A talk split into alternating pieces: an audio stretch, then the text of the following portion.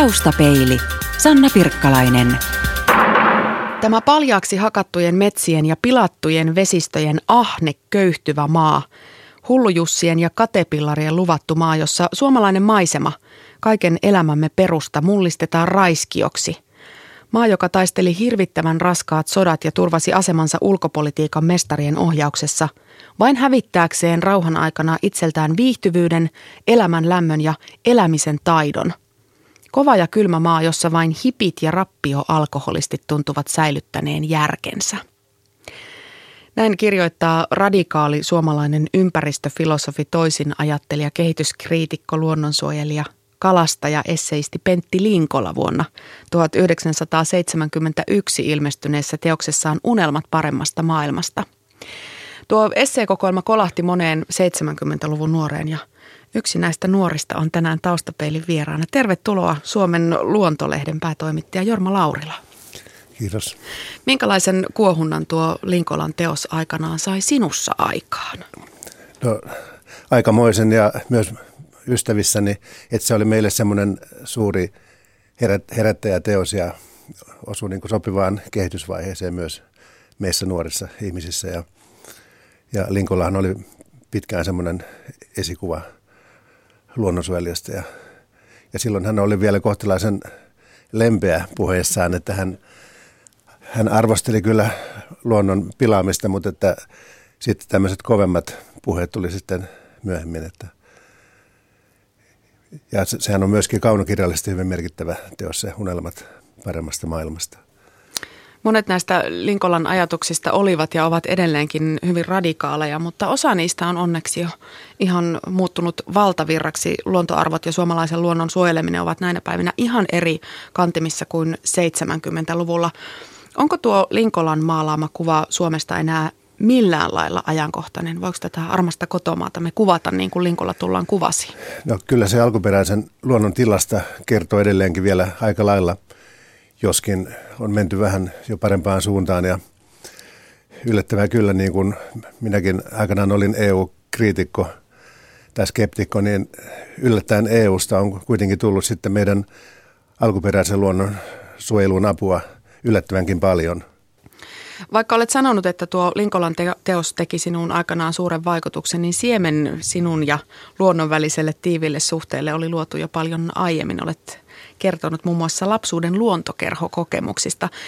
Millaisia asioita sinä pienenä poikana luonnossa ihmettelit?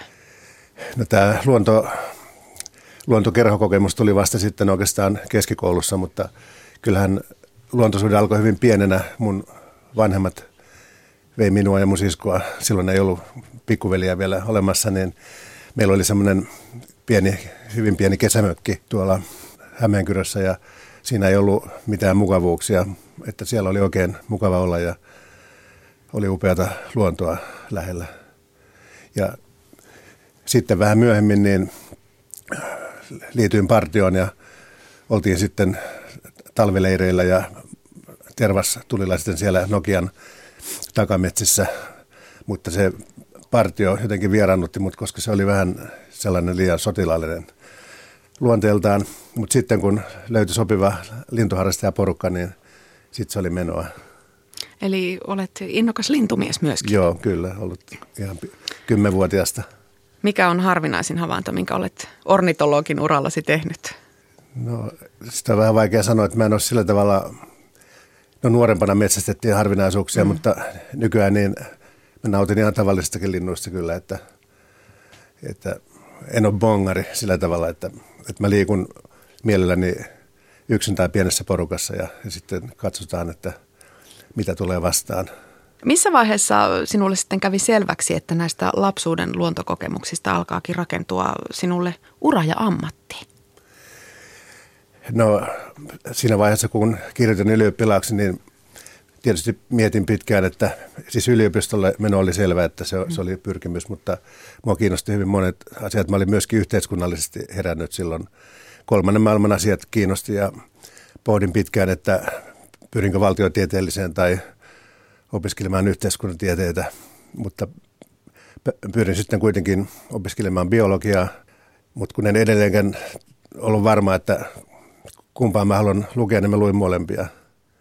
Ja sitten myös filosofiaa luin aika pitkälle ihan puhtaasta mielenkiinnosta, että mulla oli sellainen idea, että yliopistoon mennään sivistymään, eikä ollut niin suoranaisia ammatillisia tavoitteita, että mullahan oli aika erikoinen aineyhdistelmä, jos, jos vertaa niin opiskelutovereihin, että heillä oli biologia, kemia ja fysiikka ja mulla oli sitten biologia, sosiaalipolitiikka, filosofia ja näitä. Että, ja sitten mä luin kehitysmaa-tutkimusta sitten myöhemmin vielä ihan mielenkiinnosta.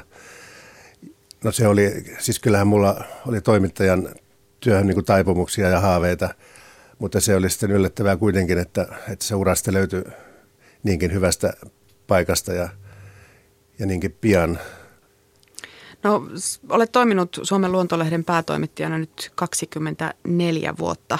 Minkälaisena sä näet tämän lehden aseman suomalaisessa lehtikentässä? Mikä teidän tehtävänne on? No, meidän tehtävä on olla tämän alan johtava erikoisaikakauslehti.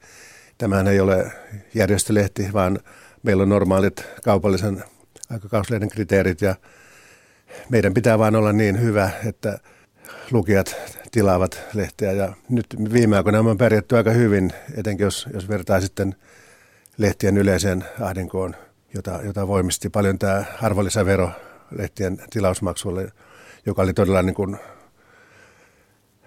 kauhea ja virheellinen ratkaisu, että se ei ole tuonut verotuloja, vaan se on tiennyt työttömiä toimittajia ja lehtien levikkien laskua. Ja Suomi on pieni kielialue ja meillä on muutenkin kustannuspaineita, että, että, mutta me on toistaiseksi pärjätty hyvin. Niin, kohtalais. levikki on ollut vissiin hienoisessa nousussakin. Mikä teidän Joo. salaisuutenne on? No varmaan juuri se, että, että sitten me on löydetty se meidän oma ekologero. Että jos me vertaan siihen vaikka 90-lukuun, jolloin puhelinmyynti alkoi voimakkaasti ja myöskin me tehtiin sitä aika lailla ja laatu ei aina ollut ihan, ihan kohdallaan ja silloin monet, sitä kaupat niin kuin sillä tavalla, että tulee hyvää asiaa.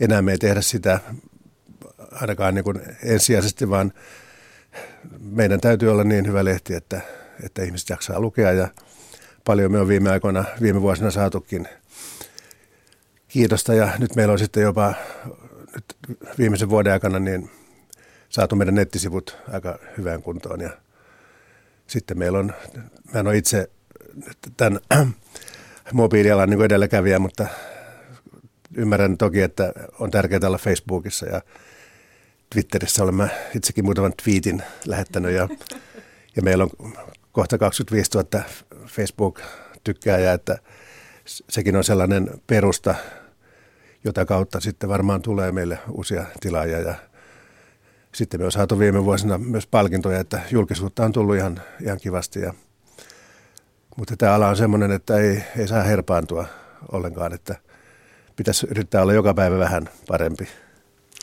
No jotain tämän lehden tenhosta kertoo tämä seuraava, jota lehtenen monivuotinen tilaaja pyysi minua sinulta kysymään. Mihin ihmeeseen ne kaikki Suomen luonnon vuosikerrat saa mahtumaan, kun yhtään ainoa lehteä ei raski viedä paperinkeräykseen? Niin ikuisia ovat aiheet ja niin upea ja laadukas koko lehti muutenkin. No meillä on ehkä vähän sama ongelma kuin National Geographicilla – sitten on sanottu, että Kaliforniassa maa vajoaa sen takia, että kun siellä on niin paljon näitä National Geographicin vuosikertoja. Ja, että kyllähän meillä on paljon sellaisia ihan lukijatutkimuksenkin mukaan, että muistaakseni 70 prosenttia säästää ainakin pitemmäksi aikaa niitä lehtiä ja tulee silloin tällöin yhteydenottoja, että mitä tehdään ja mä oon sitten neuvonut, että jos ei kirjastoon tai päiväkotiin kelpaa, niin kyllä sen aikakauslehden kunniallinen loppusijoituspaikka on paperinkeräyslaatikko, että sen voi sinne ihan hyvin omitunnoin viedä. Sinulla on Jorma Laurila takana yli 30-vuotinen ura Suomen luontolehdessä. Kuinka pitkään aiot jatkaa?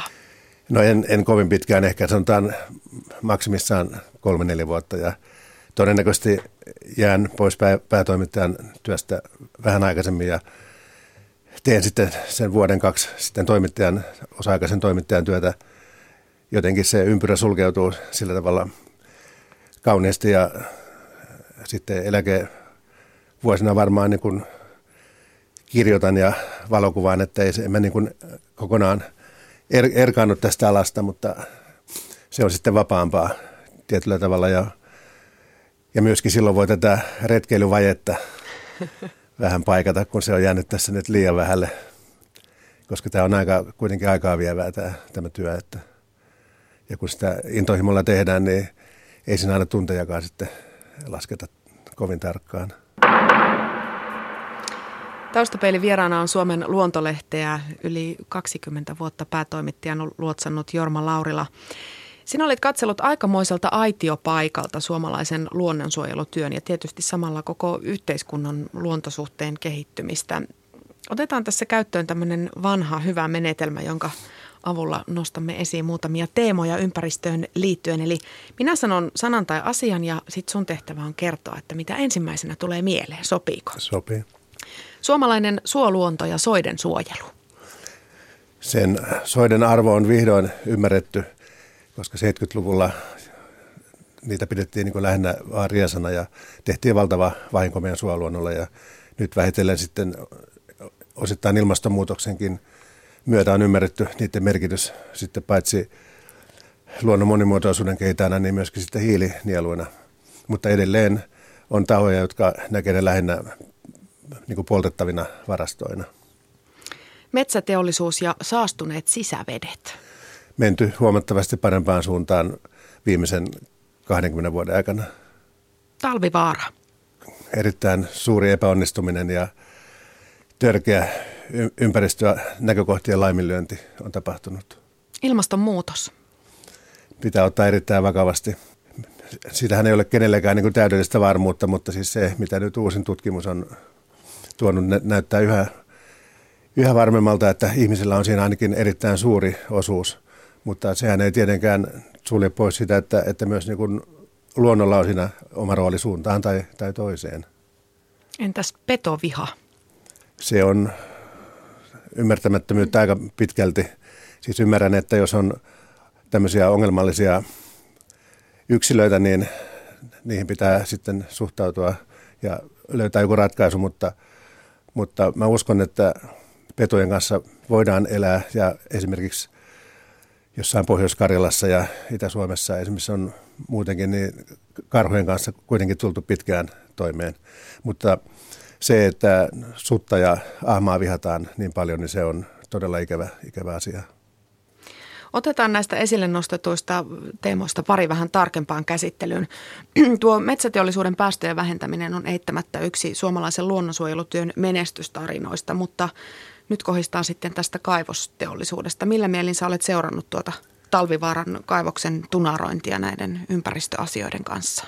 No kauhulla, koska nythän on suuri vaara, että se sitten kaatuu yhteiskunnan syliin ja sitten ne ympäristöongelmat joko jää ratkaisematta tai sitten vaativat niin kuin valtavasti rahaa. Mitä siellä talvivaarassa pitäisi sinun mielestäsi tehdä? Mä en osaa tuohon oikein tarkkaan vastata, koska se on jo, siinä on jo menty niin syvälle vaikeuksiin, että tietenkin tärkeintä on sitten se, että jos talvivaara menee konkurssiin ja toiminta, tai toiminta lopetetaan, niin saadaan ne ympäristö päästöt sitten ainakin hallintaan. Ilmastonmuutoksesta jo tuossa muutamalla sanalla puhuttiinkin ja nämä tutkimukset osoittaa selvästi sen, että ihmisellä on jonkinlaista vaikutusta. Toisaalta edelleenkin myös on niitä, jotka sanovat, että tämä on ihan normaalia kausivaihtelua. Onko tämä mielestäsi se oikea aihe, mistä pitää keskustella, kun puhutaan ilmastonmuutoksesta vai pitäisikö mennä jo sitten eteenpäin, niin puhua siitä, että mitä sille asialle voitaisiin tehdä. Totta kai pitää mennä eteenpäin, ja koska merkit on aika vahvat siitä, että jotakin on nyt tapahtumassa ja onhan se fakta, että ilmasto on vaihdellut maapallon historian aikana niin kuin paljonkin, mutta tämä nopeus on nyt se, joka erottaa sen siitä jostain, usein puhutaan sitä pikkujääkaudesta, joka oli 1800-luvun puolivälissä muistaakseni, mutta siis nyt tämän, tämän muutoksen nopeus on sitten se, mikä, mikä huolestuttaa. Ja nyt sitten kun nämä niin sanotut kehittyvät maat, Kiina, Intia, Brasilia, haluavat sitten länsimaiselle elintasolle, niin, niin kyllähän ne päästöt siitä kasvaa. Ja olisi ihan viisasta noudattaa tällaista varovaisuusperiaatetta, että mieluummin varaudutaan siihen hyvissä ajoin kuin silloin, kun se niin kuin on todella niin kuin pahasti jo, jo päällä, jolloin silloin ei kauheasti voida tehdä. Ja tämä on myöskin taloudellinen kysymys, että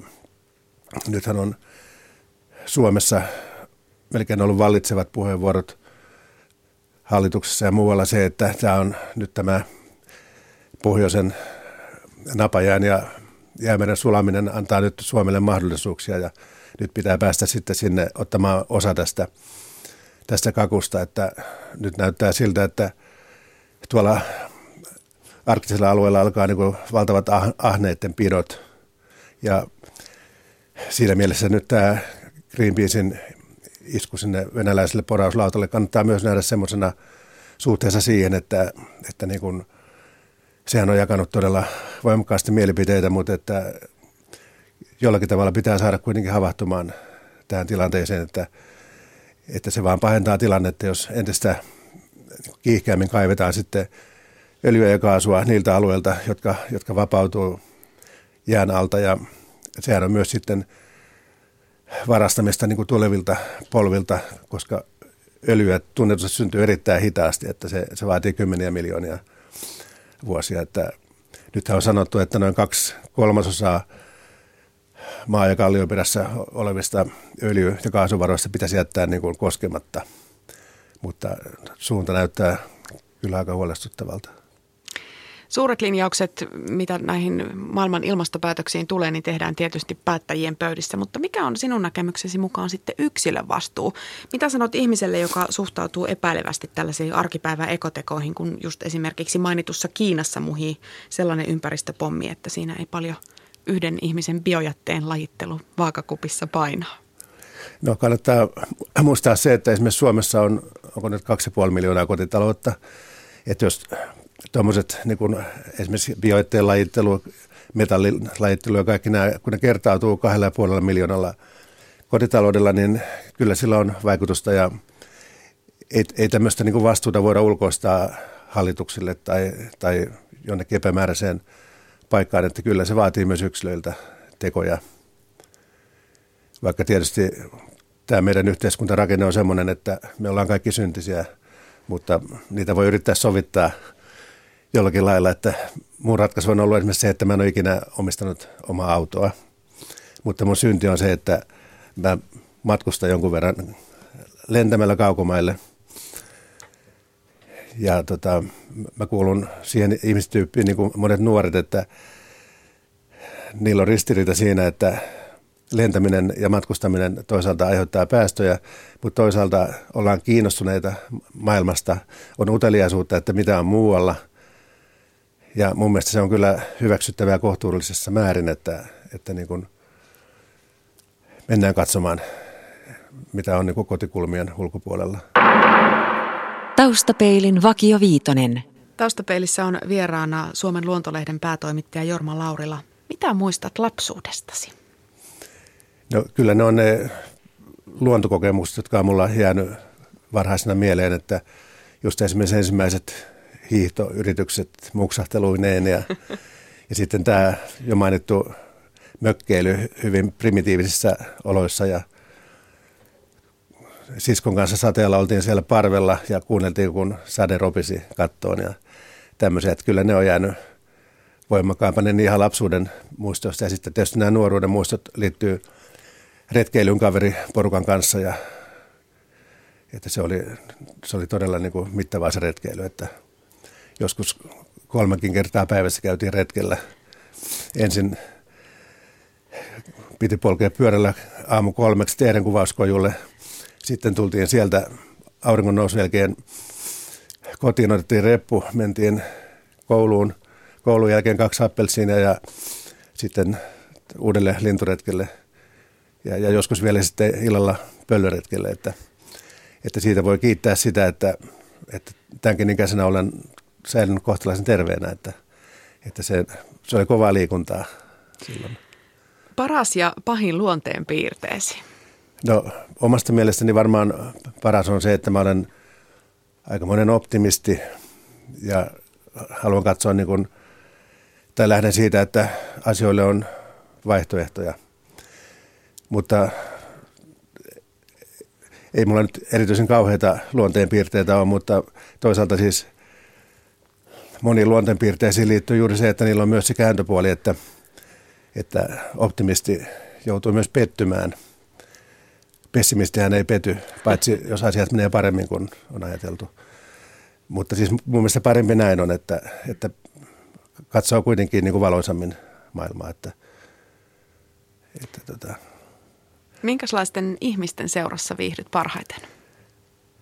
Luovien ihmisten, sellaisten, jolle ei ole maailmankuva ihan lukkoon lyöty ja jotka haluavat niin aidosti löytää vaihtoehtoja ja eivät ole niin kuin lähtökohtaisesti hirveän ennakkoluuloisia. Ja pidän iloisista ihmisistä, happamista ihmisistä en oikein pidä. Missä olet mielestäsi onnistunut parhaiten? No kyllähän mä tietysti, kun mä oon elämästäni tähän työhön aika paljon satsannut, niin kyllä mä nyt katson, että siinä on saanut suurimmat onnistumiset. Että, että se, se on niin kuin sillä tavalla, että siihen mä oon laittanut mun parhaat vuoteni, että – Minkälainen on toistaiseksi toteutumaton haaveesi? No ei mulla nyt mitään, en lähde sille linjalle, että, että maailmaan tulee rauha ja kaikilla ihmisillä on hyvä tahto, mutta kyllä mä nyt ihan konkreettisesti haaveilen siitä, että kun sitten lähivuosien jälkeen jään eläkkeelle, niin olisi mahdollisuus sitten retkeillä ja myöskin sitten matkustella vähän rauhallisempaan tahtiin, esimerkiksi vaikka junalla Euroopan kaupunkia katsomassa, mutta on mulla yksi sellainen haave, minkä mä tuun toteuttamaan sitten, kun jossain vaiheessa jään eläkkeelle, niin mä lähden kuukaudeksi tai kahdeksi Kuubaan. Aion mennä saaren päästä päähän rauhallista tahtia, yöpyä perhemajoituksissa, mennä julkisilla välineillä, koska mä luulen, että mitä mä oon Kuubasta ja kuupalaista kuullut, niin heillä on uskomattoman iloinen ja optimistinen elämän asenne, vaikka heillä ei ole siellä – nyt kauheasti mukavuuksia ja sananvapaudessakin on vielä korjaamista, mutta, mutta he osaavat suhtautua elämään oikealla tavalla, että he, he, he eivät ole valittajakansaa. Taustapeilin vieraana on Suomen luontolehden pitkäaikainen päätoimittaja Jorma Laurila – Samaan aikaan kun luonnon eteen tehdään urakalla töitä ja kaikenlainen luonnossa liikkuminen ja harrastaminen on yhä suositumpaa, niin puhutaan myös siitä, että nykyihminen on jotenkin vieraantunut luonnosta. Onko tässä päässyt käymään näin, että luontosuhteemme on jotenkin peruuttamattomasti murtunut? No en mä usko siihen, että on peruuttamattomasti murtunut, mutta se on, se on muuttunut ja se on polarisoitunut sillä tavalla, että, että on tämmöisiä todella innokkaasti luonnossa – liikkuvia ja sitten on, on semmoisia, jotka kyllä sitten käyvät luonnossa, mutta sitten se on muuttunut vähän semmoiseksi etäisemmäksi ja, ja niin kuin, mä toivoisin, että esimerkiksi nuoret oppisivat niin kuin löytämään myös suoria luontokokemuksia, että ne ei tule näiden mobiililaitteiden välityksellä pelkästään, että, että kyllähän niin kuin luonnosta saa valtavan paljon elämän iloa ja on myös todettu, että, että luonnossa liikkuminen edistää sekä henkistä että fyysistä terveyttä. Ja, ja sen takia just esimerkiksi lähiluonnon suojelu on, on erittäin tärkeää, että ei kaikkia rakenneta tukkoon. Sinun luontoinnostuksesi syttyi jo lapsuudessa, kuten tuossa kerroit, ja taitaa olla niin, että nykyäänkin vielä meillä vanhemmilla on aika suuri vaikutus siihen, että minkälainen luontosuhde lapsille rakentuu. Minkälaisia rakennuspalikoita meidän pitäisi omille lapsillemme antaa, jotta se luontosuhde pääsisi kehittymään? No mä oon tuossa vähän huono neuvomaan, koska mulla ei ole itsellä omia lapsia, mutta, mutta siis se, mikä mun nuoruudessa oli, niin näillä luontokerhoilla oli todella iso merkitys ja silloinkin meidän biologian opettaja, niin hän lähti ihan vapaaehtoisesti meidän kanssa viikonloppuretkille ja oli sitten, kun silloin piti olla kuraattori, niin hän oli sitten ihan ilman mitään korvausta niin meidän luontokerhojen, luontokerhon kuraattori. Ja sieltä on sitten monta luontoihmisen uraa lähtenyt, lähtenyt liikkeelle, että siitä meidänkin lintumiesporukasta aika monet on sitten tavallaan tämä toisella niin kuin tällä niin kuin luontoon liittyvällä alalla – Eli ei muuta kuin eväät reppuun ja penskojen kanssa metsään. Se on ehdottoman hyvä. Siitä on hyvä aloittaa. Etenkin kaupungissa on aika helppo hukkua liikennevalojen ja betonirakennusten viidakkoon, mutta myös kaupungissa pääsee lähelle luontoa. Minkälaisena sä näet tämän kaupunkiluonnon arvostuksen Suomessa? Rakennetaanko meillä liian tukkoon? Pitäisikö jättää enemmän tilaa vihreydelle? No ainakin Helsingissä on aika huolestuttava suunta tällä hetkellä. Että mä oon nähnyt itse asiassa muutoksen, kun mä tulin silloin 79 Helsinkiin ja liikuin valtavan paljon pyörällä, siis kaikkialla Helsingissä ja nyt niitä on sitten aika tavalla rakennettu umpeen. On ihan selvää, että siis kaupunkiin kuuluu myös rakentaminen, mutta toisaalta niin kuka sen kaupunki, kaupungin luonteen määrittelee? No asukkaat tietysti ja kyllä mä sitä mieltä, että Helsingissä pitäisi säästää isoja luontoalueita, että esimerkiksi Oslossa ja Tukholmassa on kauan sitten luotu tämmöinen kansallinen kaupunkipuisto. Helsinki ei ole sitä uskaltanut tehdä, koska halutaan jättää varauksia niin kuin rakentamiselle. Ja nythän meillä on Helsingissä niin Kivinokan ja Vartiosaaren kohtalo esimerkiksi nyt vaakalaudalla. Ja mä, tota, mulla on toinen mielikaupunki Helsingin lisäksi on, on, on Lonto, jossa mä oon käynyt ehkä noin 30 kertaa. Ja se on erinomainen esimerkki siitä, miten Euroopan suurimmassa kaupungissa on pystytty säästämään ja haluttu säästää luontoa. Että, että se, se, se on ihan ihanteellinen esimerkki siitä ja, ja mä olen kehottanutkin yhdessä kirjoituksessani Helsingin kaupunkisuunnittelijoita sinne opintomatkalle, että siellä voisi ehkä toivottavasti silmät avautua.